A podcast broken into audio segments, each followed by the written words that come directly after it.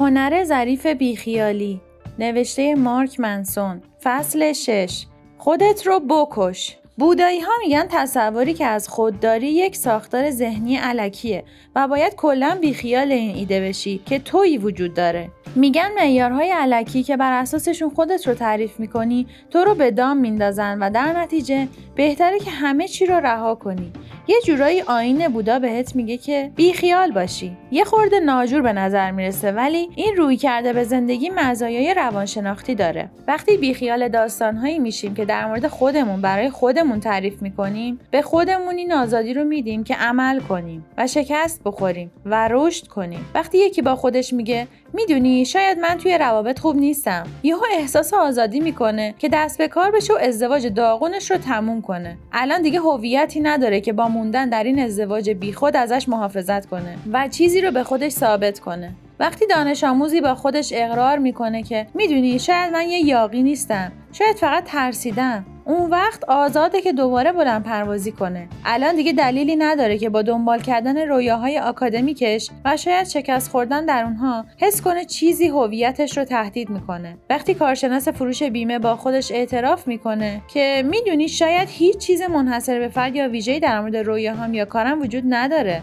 اون وقت رها میشه که به نوشتن اون فیلمنامه یک شانس درست حسابی و صادقانه بده و ببینید چی میشه. هم خبرهای خوب و هم خبرهای بدی براتون دارم. هیچ چیز منحصر به فرد یا ویژه‌ای در مورد مشکلات شما وجود نداره. اگر هم باشه خیلی ریزه میز است برای همینه که ول کردن اینقدر رهایی بخشه. ترس ناشی از اطمینان غیر منطقی یه جور خودخواست پنداری با خودش میاره. اگر فرض رو بر این بگیری که هواپیمای تو همونه که سقوط می‌کنه یا اینکه ایده پروژت همونه که قرار همه بهش بخندن یا اینکه تو اونی هستی که قرار همه دست بگیرن و مسخرش کنن اون وقت به طور ضمنی داری به خودت میگی من استثنا هستم من شبیه هیچ کس نیستم من متفاوت و خاص هستم. این خودشیفتگی محضه فکر می‌کنی مشکلات تو استحقاق این رو دارن که یه جور متفاوت باهاشون برخورد بشه و اینکه مشکلات تو ریاضیات خاصی داره که از قوانین فیزیکی کائنات تبعیت نمی‌کنه.